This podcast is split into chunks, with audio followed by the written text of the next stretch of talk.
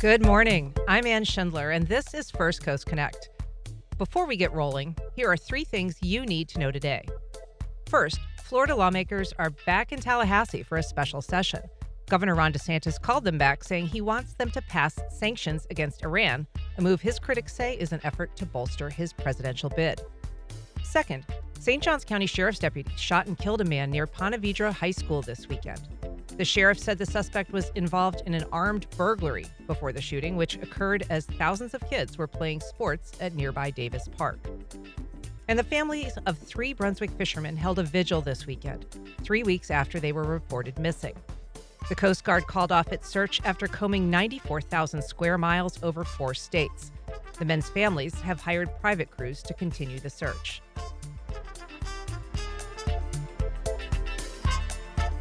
Today, a closer look at the state of downtown. The recently published 2023 State of Downtown report offers a standard point of reference for the overall vitality of downtown. We're joined today by Lori Boyer, CEO of the Downtown Investment Authority. We want you to join the conversation.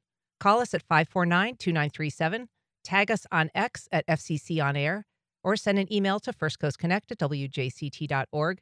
You can also message us on the First Coast Connect Facebook and Instagram pages. Welcome, Lori Dorman.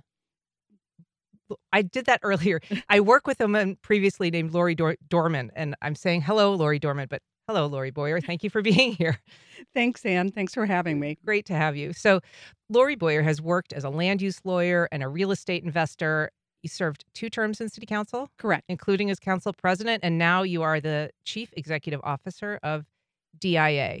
Uh, so, this report is published by Downtown Vision can you explain the relationship between your agency, DIA, Downtown Vision, the city, and private developers? So let's start with Downtown Vision, who publishes the report. They are a business improvement district. So they are also created by the city government. They were established by that, but they really report to and were voted on into being um, by the business owners and property owners within their district. Their boundaries are smaller than ours. Um, DIA, Downtown Investment Authority, also created by City Council. We are a community redevelopment agency. Fancy term. It is a state statute created entity that receives a tax increment from the growth we see within downtown. That tax increment can then be reinvested with incentives, with capital projects, things like that for those.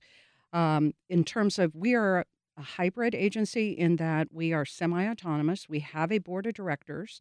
Um, the board of directors hires me or hires the CEO. So we have some continuity beyond changes in mayoral administrations. That was part of the impetus for the creation of DIA.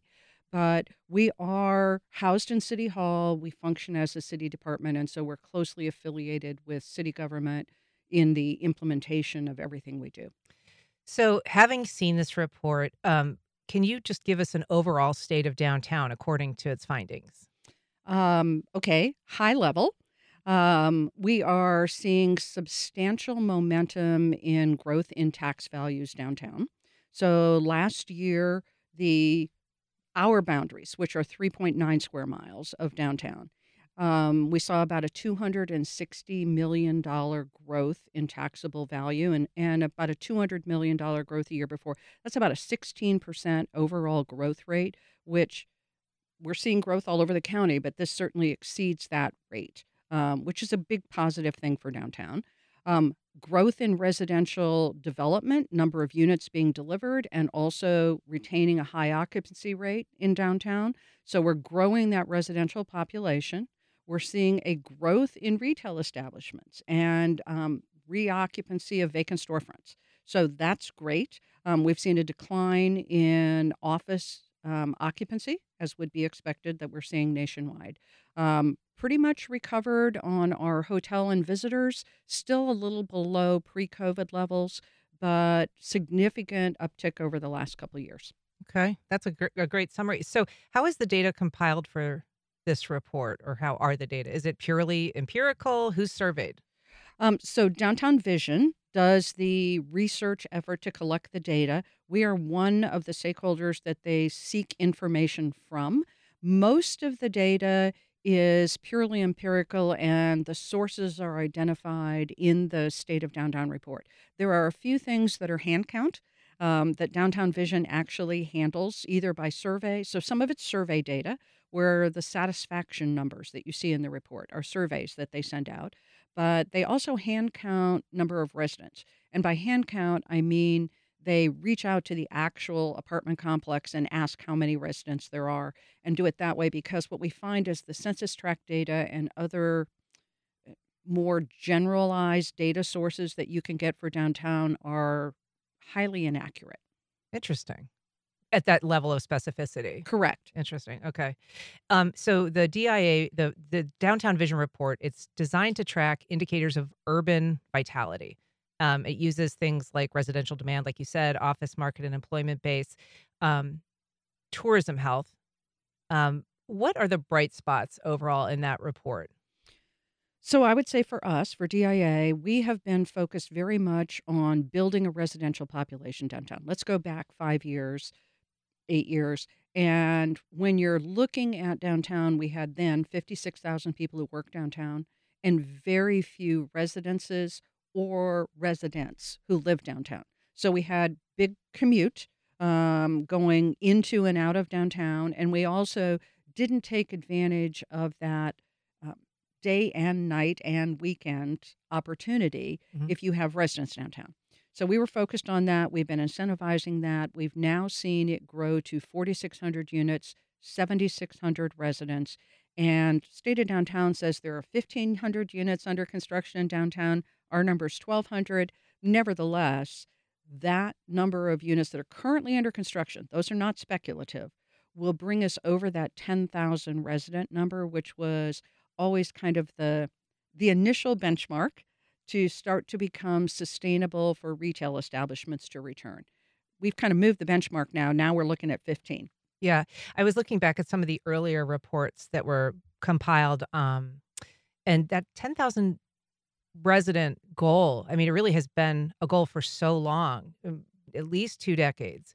And so the growth has been incremental. Um, you know, in 2009, there were under 3,000 residents downtown, which is kind of remarkable. Um, and so now it's uh, up to almost 8,000. Uh, 76, 7,700, depending on which schedule you're looking at. So initially, for for our purposes, if we could get 300 units a year, that was really good. We are now to this to the point with over a thousand units under construction. We're going to be delivering somewhere between five or 600 units a year at the current rate, um, which is significantly more. And and as I said, we're within probably 18 months of all of those units that are under construction being in the market. The other good news for downtown is we've retained a 97% plus occupancy rate. So everything that we can deliver, people move into. It's not like once you have more units, then the occupancy falls off. I, I and I think it's interesting that you say 18 months that those will sort of be delivered those properties because I know I mean some of them are certainly under development. Some I haven't seen quite shovel ready um, in terms of the ones that are listed. So all of them are actually under construction. So if you looked at, so for example, Doro is one of those that's in that list. Yeah, sure. and Doro's almost finished. I see that one. Doro yeah. will be finished, and I mean, actually, they're pre-leasing right now. They have the pool and some rooftop things to do, but they'll be finished by March. but something like the Union Terminal warehouse that will be ready, you think? Well, so Union Terminal is not in my number, oh, okay. in part because it's in the report. right, Okay. which is why I used 1200. I gotcha. Gotcha. And that's because really it's outside of our boundary. There's a corner of the building that's within the downtown boundary. Um, we treated it that way for historic purposes, but when I'm looking at my 3.9 square miles that I deal with, the residences are really not within the boundary. I want ask tell me about the boundary because I know after this report came out, there was a little pushback from uh, TU columnist Nate Monroe about what constitutes downtown. He was saying they're crediting, you know, there's a new uh, grocery store downtown, and he was saying, you know, that's the Whole Foods that they're talking about under construction at the site of the Old Times Union Building. Is that really downtown? It's Brooklyn. What is the boundary there? So, downtown for our purposes, and it's been that way since the 1980s, this is not a new creation. Um, the boundary basically is State and Union Street on the north, I 95 on the west, goes all the way over to Matthews Bridge. Um, and on the south bank, it is I 95 as it curves across the south bank. So it includes Brooklyn, as in terms of neighborhoods, as we call them, Brooklyn, La Villa, City Center, North Core, Cathedral, Sports and Entertainment, Working Waterfront, and South Bank. Right. I saw all those marked off. Okay, so in in the view of that definition, which is the standard definition, that does include that area. It does, and it ha- as I said, it hasn't changed since the 80s. The downtown zoning overlay has been that entire area, and the tax increment districts have been that entire area. Now, clearly, in the public view, the city center, where we're talking about City Hall down to the former landing site, have been the core and the center of downtown. So I want to pick up a call here. We have got uh, Shamari on line one. Um, wanted to talk about residents downtown and the uh, goal that you were talking about. Good morning, Shamari. Go ahead Good with your morning. question. Good. Hey, so in the uh, past mayoral campaign, we, we heard a lot about 10,000 residents downtown to spur development. And at, at the age of 42 and having uh, grown up in Jacksonville and having lived in all, having lived in other cities around the nation and, and with extensive travel, and working and I've worked in zoning and land use in Atlanta. And so my question is about the residents. Like, you know, you see in Jacksonville, it seems like we we we plan and we do things, but it's mostly short-term fixes.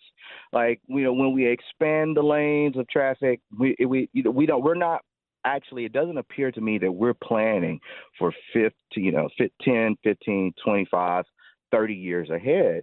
So, in the big picture, when you have Shad Khan and other developers, you know, with these massive ideas, 10,000 residents downtown just doesn't seem to be um, commiserate with the goals. So, my question is, um, with down because I remember when Downtown Vision came online years ago. I believe it was Mayor Delaney, um, and and I remember they had a master plan, and it seemed like you know things were moving in the right direction for planning. But when I hear uh, the the projection of 10,000 residents downtown, it just seems like we're selling ourselves short. Well, what Is about that that, Lori? Yeah, thank you, Shamari. What about that, Lori? I totally agree. Um, 10,000 was a benchmark set many years ago. And the idea of that benchmark is when you get to 10,000, retail will follow because there's enough concentration of residents that you can support a neighborhood pharmacy, a grocer, um, and other retail establishments. Little changed with COVID and the changes in the retail industry, which is why we're saying it's more like 15,000 now. But nevertheless, that is not, if you looked at the downtown master plan and the ultimate goal for residents in downtown, and we do have a 30 year lens on in our document, um, that's not the ultimate goal. That's not where we ultimately hope to get. But I will say, um, we will not have the density in downtown Jacksonville that you see in some metropolitan urban areas where all of that is in high rises because the cost to build high rises is much higher than our rents will bear. And so what you're seeing here is seven story, nine story, something like Vista Brooklyn, things that are proposed in Gateway. Those types um, of developments just don't yield as many residents on a block. Interesting. And so, what is the ultimate goal if you had to put a number on it at this point, if it's not 10,000?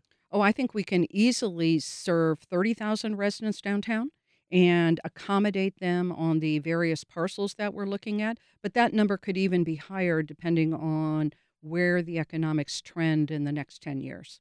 So, we got a question on X. Duke uh, wants to know Does the recent class action lawsuit against JWB affect the grant process uh, for, for the Downtown Investment Authority? Are we granting money to companies that have unfair practices? Um, so I would say the first answer is no. It doesn't affect the grant process for an incentive because our incentives are based strictly on the particular development project and the cost of construction of that project. It has nothing to do with the actual um, renting policies or things like that. So if you're referring to the class action, I'm, I'm I presume it was the issue regarding the um, rental screening application and the use of the algorithm by the rental screening company, which I believe is not just used by JWB, but used nationwide. So those types of after development because they could sell the property to someone else at that point. It's not about who the particular developer is in terms of delivering product, they're delivering the product. So it's not about who their tenants are necessarily or who they're renting to. It's about the or the even brick- who the landlord is. Right. Mhm, mhm. Interesting. Okay. So I wanted to ask you about a couple of things that have been getting buzz about downtown. One is drinking on the Riverwalk. Talk about that. And it, does that weigh into your calculus of, you know, the stage that downtown is at?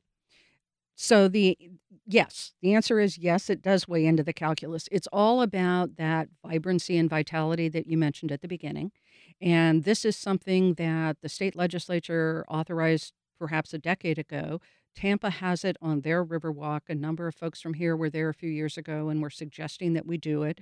Um, what it allows is establishments that are located directly adjacent to the Riverwalk to sell alcohol in designated cups that then the patrons can walk on the Riverwalk with those cups.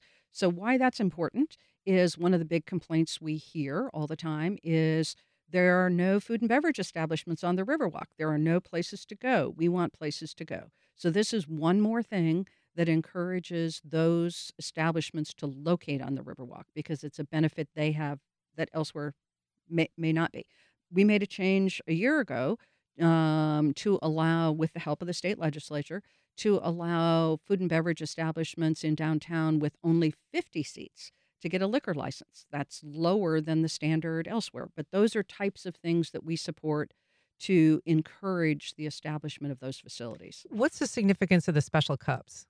Um, just so that they only are from the designated vendor.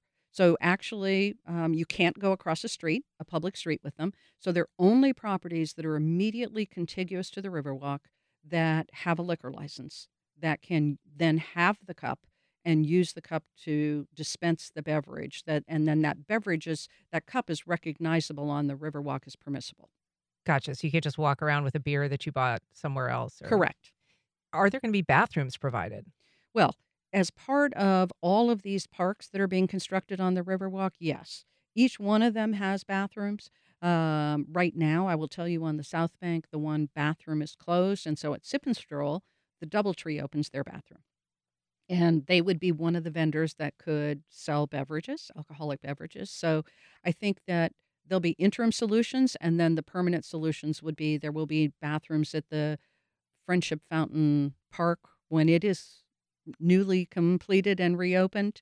Um, there's also another bathroom on the South Bank, and we can go up and down the North Bank, talk about where they'll all be. I want to come back to Friendship Fountain in just a second, but uh, we'd like to invite you to join our conversation. We're here with Lori Boyer of the Downtown Investment Authority. You can call us at 549 2937. You can tag us on X at FCC On Air or, or send an email to First Coast Connect at WJCT.org. You can also reach us through the First Coast Connect Facebook and Instagram pages. Friendship Fountain, it seems like it's been under construction forever. Am I wrong? No, you're not wrong. Um, so, first, thanks for asking that question because it's important that I distinguish DIA's role and, and how we work on these projects. So, construction of all of the city road projects and the park projects are the responsibility of Public Works and the Parks Department. And while we advocate for those, we help um, fund some of those projects. We aren't the person that enters into the contract with the contractor and can control the timing of all of that. Not your fault. Uh, well, um, I hesitate to say it that way, but I, but I don't have real dates. So that's the real question here is I can't promise a date because I'm I can't deliver that date. But what I will say is the Mayor Deegan's administration is very focused on how we accelerate those. We have a working group with Parks and Public Works and Procurement and General Counsel's office to kind of dissect a series of projects that have taken a very long time and understand what the bottlenecks were and how we correct those. And then we've got a series of a couple new projects that we are very focused on accelerating and making sure that they deliver more timely. So I think that if there was ever an opportunity to change the timelines, we're going to see it. Yeah, maybe a reset on some of that. Right. But I do think that that project is nearing completion. And again, um, with that caveat, I will say that I'm hearing that the fountain itself, I know it was running for Florida Georgia weekend Mhm. and will be opening in early 24. The fountain, the surrounding park will probably take a year to complete. So, just in terms of the appearance of downtown, I know that there's a lot of discussion about, you know, there's a lot of vacant space downtown. There's a lot of open space mm. downtown. And it wasn't a terribly dense, you know, landscape in some ways. There was a lot of vacancies anyway, but to have all these large patches of just straight up vacant lots, how does that affect the perception of downtown as like a, you know, growing, booming, bustling area versus a place that is maybe seeing reversals in growth. I do think it affects it. Um, there is a perception that there is a lot more public property available for redevelopment than there is. Most of the public property downtown is being used for municipal purposes. So, City Hall or the courthouse or the stadium or the parking lots surrounding the stadium. So, those are not really available for sale or redevelopment. And then what did happen is when, in response to public demand for more public access and recreational opportunities on the river riverfront, we took parcels out of redevelopment inventory and committed them to parks and did the design competition for Riverfront Plaza and have now are working on the design of Shipyards West. Those look like vacant lots um, or the courthouse property looks like a vacant lot. But in that case, there's actually a redevelopment proposal. On the other two, there are parks that are in design. Riverfront Plaza is under construction. Um, they start with infrastructure. So they've started with the road. The bulkhead will be the next part you'll see cranes out there working on. And that happens all you you know, you can't build the playground and you can't build the amenities till you get the infrastructure in. And when do you feel like some of that vibe is going to really start to be manifest? I mean, you know, I would guess some people look at the Four Seasons project as something that will really, you know, be a game changer, at least in the perception and the appearance of downtown Jacksonville. But what are what are the projects that you look for as as true signals of downtown vitality? Well, I think delivery of those, I think delivery of Riverfront Plaza as a park and delivery of Shipyards West as a park, which should coincide with the timing of the Four Seasons development and hopefully be close in timing to the delivery of the new Mosh project, would be a major impact on the North Bank waterfront. If you're looking, I know Nate doesn't like to include Brooklyn, but if you are looking at Brooklyn right now, you see the construction well underway on the Whole Foods and the new residential there. And that's really building out the riverfront in Brooklyn. So I do think that there are projects that are be, being delivered that will add to vibrancy. That project I mentioned in Brooklyn has a waterfront restaurant. There's also another waterfront restaurant coming in Brooklyn. Those will add to that vitality, but so will these park spaces. I just want to push back on that a little bit because I've been here long enough to know when, you know, Metro Park and Kids Campus and, you know, the shell that was used for concerts and events. I mean, that was sort of what we're looking to do again in the Shipyards West area, right? Is kind of create this point of access where people will be able to go and enjoy the river and have a playground. And uh, why would why is this different? Why did that fail?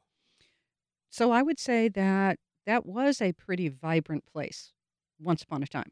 Um, there For a were- minute, yeah, it was. there were a lot of activities, and one of the things that I think we have to do differently is we have to program and maintain those spaces. And one of the things that we have failed to do is to adequately fund that programming maintenance, and instead we we do a great job of building the capital project, and then we turn our back on it. Um, Friendship is an example of that, where we have renovated it, but not then maintained it or fully renovated it, just kind of did the cosmetics. So I think this the difference here is we now have a conservancy, which I'm very supportive of having that organization, you know, fully stood up as an entity that can help run the programming and maintenance. DIA through the Downtown Economic Development Fund is helping to fund annual maintenance contributions from that tax increment. So we recognize the importance of that. We're also asking developers. And in the case of the Four Seasons, Shad Khan volunteered $200,000 a year to go, go toward the maintenance of Metropolitan Park. So we are looking at that kind of ongoing um, capacity to really make a difference in those facilities once they are completed. I want to talk to you about business vacancies because that is one area of the report that reported a significant decline. So I think the overall downtown business infrastructure there has a vacancy rate of 25%. So I'm going to ca- caution the use of the word business vacancy because that would be inclusive of the retail, and we're seeing the retail go up. Uh, whereas what you're seeing is commercial office go down. So it's the commercial office vacancy that is up now to 26. That is rather expected, but definitely concerning. And we knew that was coming as a result of what happened with COVID Mhm. and hybrid work and people consolidating space, reducing the amount of office space they're using. Very focused on the backfill of those as opposed to building new office space. But we also held a symposium a week ago on conversion of office buildings to residential and brought in some architects from LA and DC and, and engineers and others who were looking at the building stock we had and what the opportunities for those conversions are. Because again, if we can take some of that vacant inventory out of the market, that will help support the buildings that are more leasable, more viable in the market. I mean, I've heard mixed reviews on that. It sounds like it's a very costly process to transform something that's designed as an office into, you know, livable spaces. Um, it is costly, but there are cost savings as well. So, takeaways from our seminar were two, I would say. One is that you can deliver a conversion about a year faster than you can deliver ground up construction.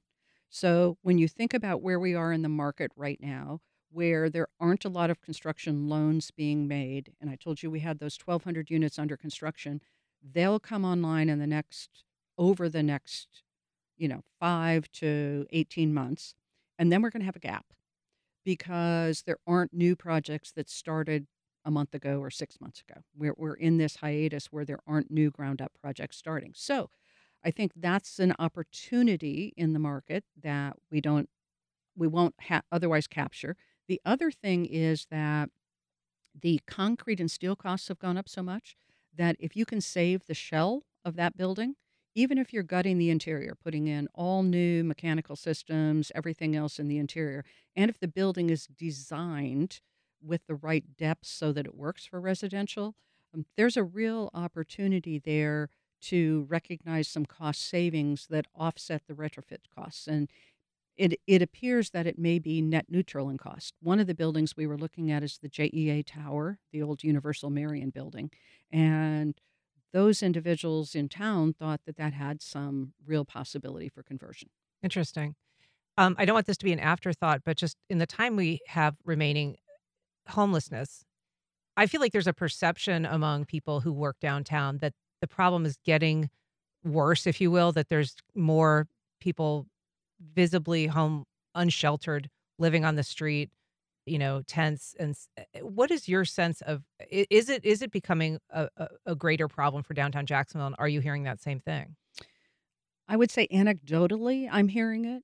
I don't know that I am seeing it, or if I look back a few years ago when we had a kind of major group of folks living in tents along either State or Union Street, um, we don't have that now. So I'm not sure if it is. And if you look at the statistics, they're not saying that it's greater, but it certainly has heightened visibility. And there have been some encounters that made people feel unsafe, where normally it has been just a perception issue. Now there's actually been some um, circumstances in which people feel unsafe. So I do think it's a problem we need to deal with. I think City Council and the mayor are very much focused on that. And it's very important to downtown that we do focus on that. But kind of going back to the philosophy of um, relocating people out of downtown is not the answer. Um, that's not the only answer, right? I mean, there may be a problem with the concentration of service providers in downtown, but shifting that to some other neighborhood is not the solution. It really is how do we provide supportive housing? How do we provide supportive services? How do how do we address the larger issues that are the source of the homelessness? well you can find a link to the downtown vision report on the state of downtown on the first coast connect website thank you so much to lori boyer ceo of downtown investment authority Appreciate you being here. Thank you for having me. And we'll be right back with one man's quest to uncover the mystery of Florida's flamingo.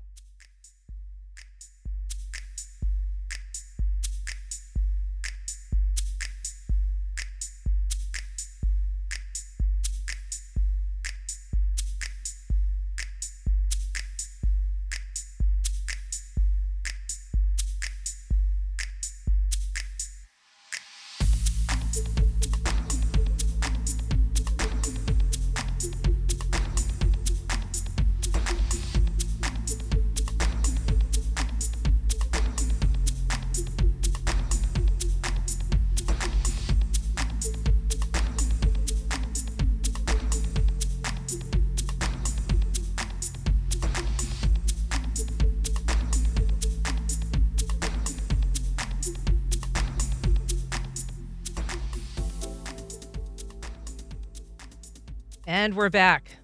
Flamingos are emblematic of Florida, almost a visual shorthand for the Sunshine State, but the bird itself has been more legend than reality until recently. Michael Adno is a Florida based writer and photographer who's published regularly in The New Yorker, The New York Times, and Bitter Southerner magazine. Most recently, he's become an intrepid flamingo tracker. Michael, welcome to First Coast Connect. Thanks so much for having me, Anne. I appreciate you being here. So, Michael, what prompted you to begin your search for the fabled flamingo? I uh, I was, you know, basically cleaning up after the storm, and I was just taking a break, and I looked at my phone, and I saw this photograph of these birds on the Sanibel Causeway.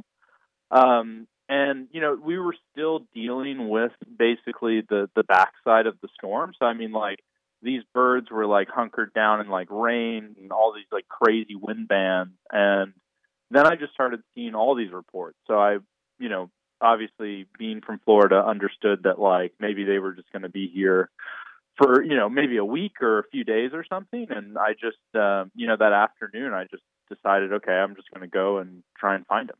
The article that you did for the New Yorker, you talk about the Florida's flamingos are a paradox that they're practically synonymous with the Sunshine State.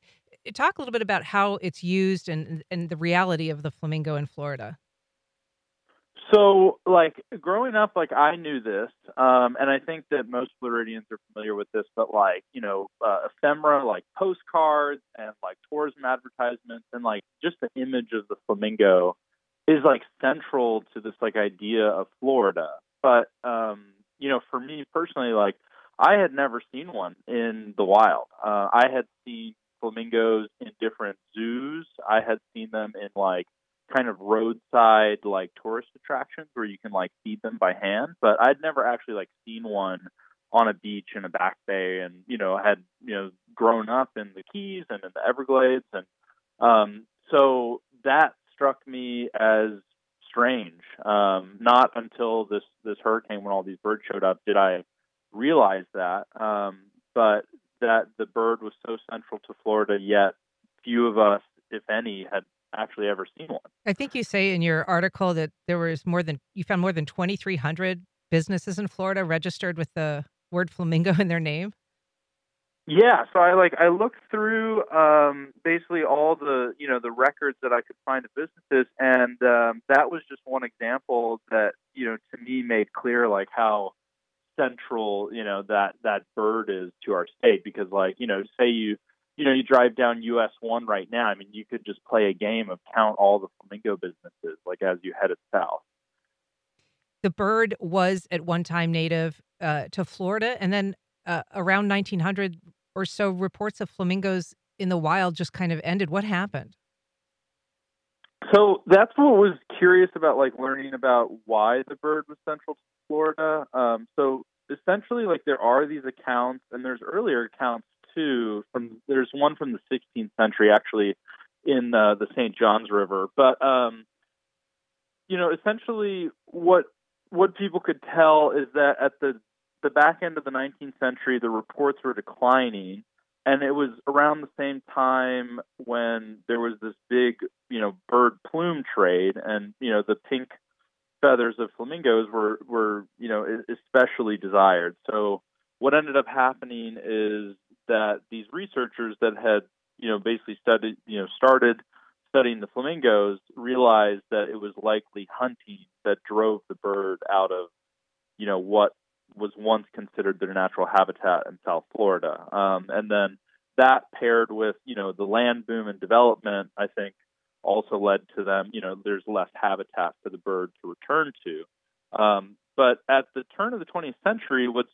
really interesting is just as the bird is disappearing and, you know, the, the reports are becoming less and less, um, it starts becoming like this integral part of the way that Florida marketed itself to the rest of America. I mean, that's like when Florida is really, you know, seeing this big growth of development and population. And so you get, you know, these hotels that are named the Flamingo, and, uh, you know, they had actually imported flamingos um, to i as like some kind of you know attraction for guests. Mm-hmm. Like you know they had flamingos on the grounds, and then um, in the 30s there was this racetrack in Hialeah in Miami that imported um, a bigger group of flamingos, um, and they're actually still there to this day. They nest there, um, but those flamingos originally were imported from Cuba, and then by the mid-century, it's just like you know the ways in which it shows up is like in architecture. And then like it's you know there's restaurants named after it. There's drinks named after it. They appear on shirts and in advertising. And um what is funny is that the bird was not in the state i mean there were such few sightings of the bird throughout that part of the 20th century the mid 20th century and yet anywhere you would go in miami at that point you would ultimately come across an image of the bird yeah, I was thinking that there probably anybody born after 1980 or 1990 probably doesn't know that there was a time when pink plastic flamingos were displayed on lawns without irony, you know, actually just as yeah. lawn decorations. Uh, yeah. Go ahead. I, no, I was going to say that you know that um, was funny too because that didn't even come from Florida. Those long flamingos that you know were basically created by this plastics company, and now I mean, of course, I get what you're saying. Is that there was this turn where they became this kind of like kitschy, campy, funny thing that people would, you know, put in their lawns, and I, you know, still see around today. Tell us a little bit about your journey then to find the flamingo. Once you saw that they'd kind of taken up residence on the west coast of Florida, what did you do, and, and did you find some? I went. Um, so I live in Sarasota, and I spent a lot of time in the water and you know outdoors, and I had a sense of maybe where they would show up just based on where I had seen the other reports. Um, so I just kind of went to like a remote area that that evening, and uh, I hung out for a while, and you know didn't see any birds, and um, it was you know it was funny because the storm had just passed, and you know everybody was already back at the beach, so there were just like you know, a bunch of guys at the beach hanging out, and it's actually like a nude beach. So there were like, you know, some men, you know, nude, and then some guys with speedos and that kind of thing. And you know, I kind of wrote about that in the piece. And then I went home and I just started looking through all the reports I could find. And you know, long story short is that through just like combing the internet, I was able to find that there was this group of birds in Pinellas County, and so. I called a friend and asked if him and his wife wanted to go with me, and we went that morning or the next morning we went and uh, you know kind of snuck into this area that's part of this park um, before sunrise and that's where I thought these birds would be and the first place we showed up they weren't there so I was like oh this is going to be really difficult but we went just a little further north um, and there was like a clue in some of the pictures that I saw and so I was basically trying to orient myself based around this this um, marker that I saw in the photograph. Like a water tower or something? Yeah, it was yeah. a radio tower. A radio tower. And so when we went a little further north, you know, we did the same thing, kind of ran out into this area, and fortunately, there was a bird. There was a single bird um, just alone on the beach there. And then that bird was basically spooked by this uh, photographer that had shown up and had kind of like crossed its line of sight, and then the bird took off and flew into this little basin of mangroves, and basically we followed it in there, and uh, there was another group of birds. So, um, once uh you know once we found them i mean that was just like a really kind of magical like growing up and being like a floridian never having seen one like that was a real reward and kind of like a treat especially after like all the storm cleanup it's a great discovery. Uh, you do other writing about Florida. I wanted to ask you uh, at least a little bit about a story you did not long ago for the New York Times about the disappearing surf in St. Augustine. Um, you spoke to some longtime residents and surfers there. What brought you to that story? I. Oh, it looks like we lost him. Well, sadly, uh, I'll tell you a little bit about that story. He did talk to Xander Morton, a longtime surfer from St. Augustine, and Walter Coker, a longtime surfer from St. Augustine, um, both of whom talk about how beach renourishment in that area and the taking of sand from the St. Augustine Inlet and depositing it basically destroyed two major surfing locations, one called Blowholes and one called Middles, um, and ended up tracking a lot of that to the problem of climate change and the need for beach renourishment. Um, it doesn't look like we're going to be able to get Michael back on the phone. So I'd like to say thanks to him for being on the program and talking to us about his flamingo search. Um, it was a great discussion. Uh, we're going to return in just a little bit. We're going to be talking to our favorite sportscaster, uh, the illustrious Alessandra Pombrion, about the weekend in sports, not the Jaguars this time, but our favorite football teams from Florida and Georgia. We'll see you in just a minute.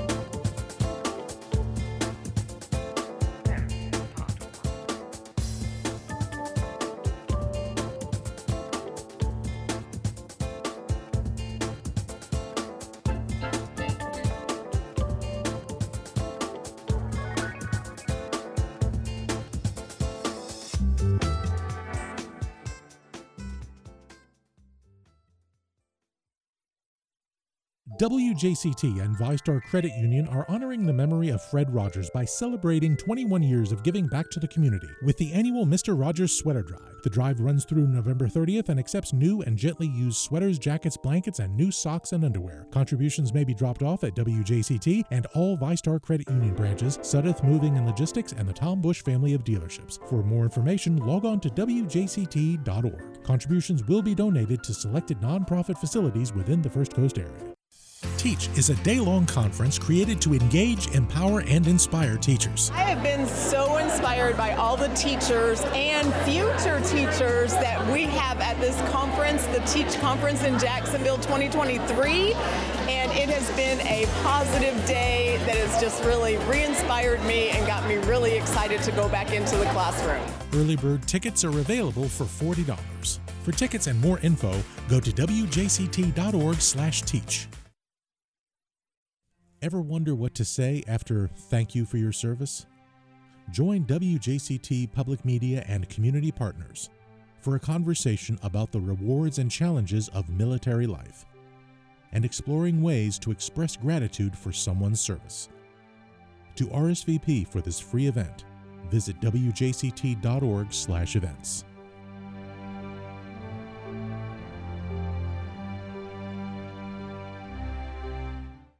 On the next Fresh Air, award winning filmmaker Sofia Coppola tells us about her new film Priscilla, which looks at the love affair and age difference between Elvis and Priscilla Presley from Priscilla's point of view. We'll also hear about her 30 year career and behind the scenes look at some of her films. Join us. Today at noon on WJCT News 89.9.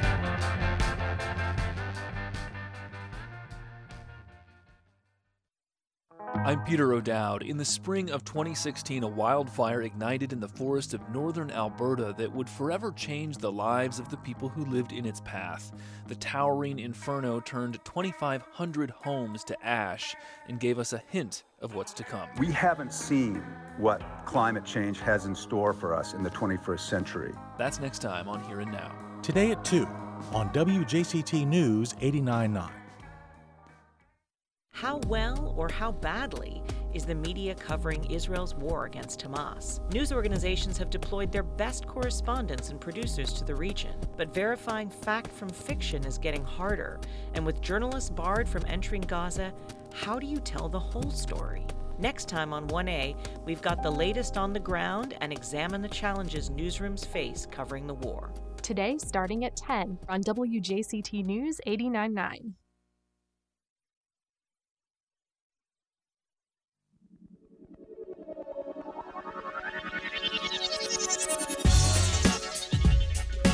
Welcome back. Last week was a bye week for the Jacksonville Jaguars, but we didn't want to waste a perfectly good opportunity to talk football with Alessandra Pombrian, sportscaster at our news partner, WJXT. Hey, Alessandra. Hi, how are you? Good morning. Good morning. Thanks for being here. Yeah, so, uh, the team didn't play this weekend, but Mhm. despite that, their standing in the AFC improved. Explain this. Yeah, I think right now the Jags, they're going to host um, the 49ers on Sunday, this upcoming Sunday, uh, which will be a very good game. So if you're going to that, you're in for a very nice treat.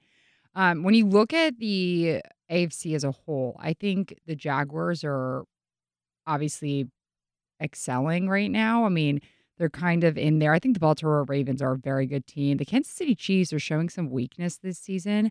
And then when you look at the 49ers as well, they're a very good team. I think when you see how the Jags finished the first half of the season, there's a good vibe with them. They're on an upward trajectory. Hopefully, Uh, you know, they come out of the bye week just as strong. So I think that's why right now they're really being considered as a true possible Super Bowl contender. Um, you know, this past weekend, when you look at the slate of games that, you know, were played, you know, it's hard to say why exactly, but because they didn't play, but I think because of how they ended the bye week and a five game winning streak uh, very, very strongly, or they finished the first half of the season very strongly. I think that's why, um, you know, they're racing right now. I mean, some people may say they may be the best team in the AFC. I don't know about What? that. Really? Yeah, I don't know about that, but they are very good. Um, and hopefully they can continue this, you know, for the second half of the season because this is when it's really going to start ramping up. It's kind of like November for college football is like when a lot of teams say this is when you win championships, really. Um, same thing for the second half of this uh, NFL season for the Jaguars. So, thank you for queuing up that segue. Yeah, there you go, right? We're going to talk about a few college games this weekend. So, start us off with what you thought were the the big takeaways from our favorite, you know, Florida Georgia teams.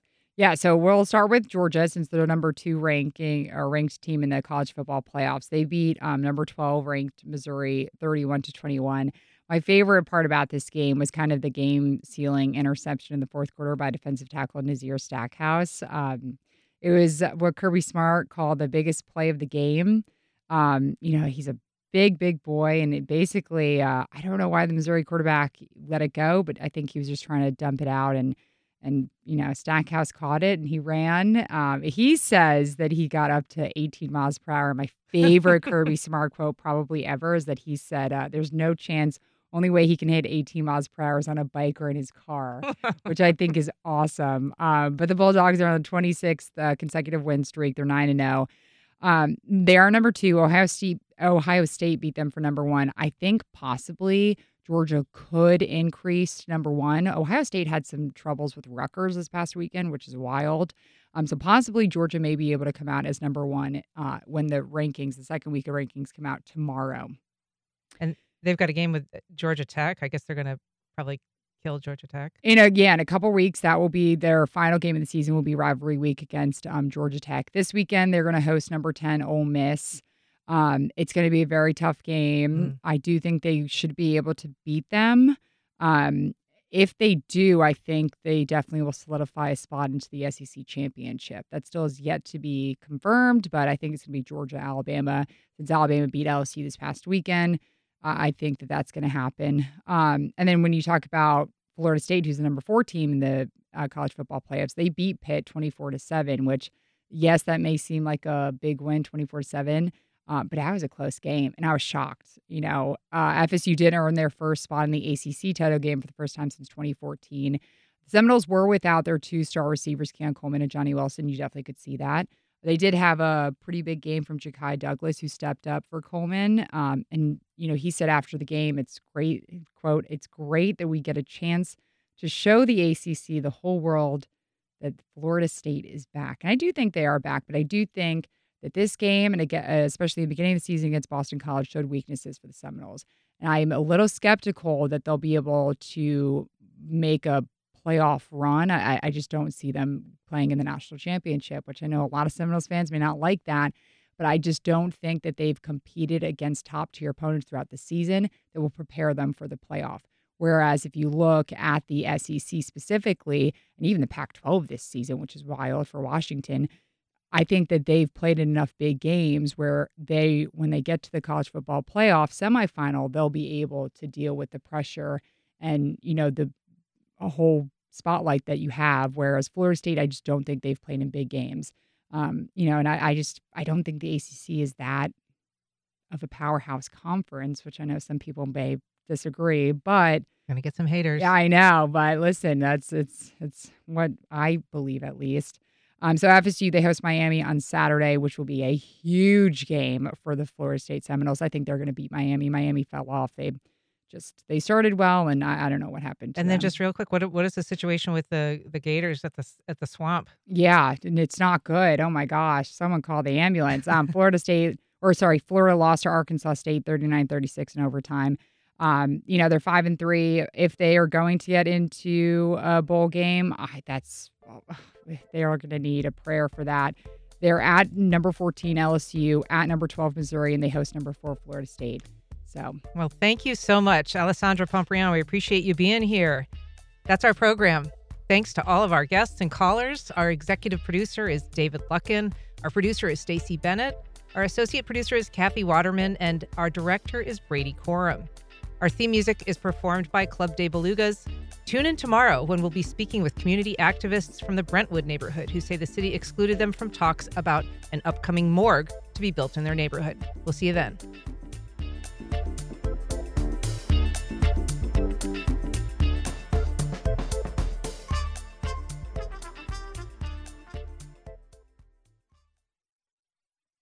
Support for First Coast Connect is provided by Baptist Health and the North Florida TPO.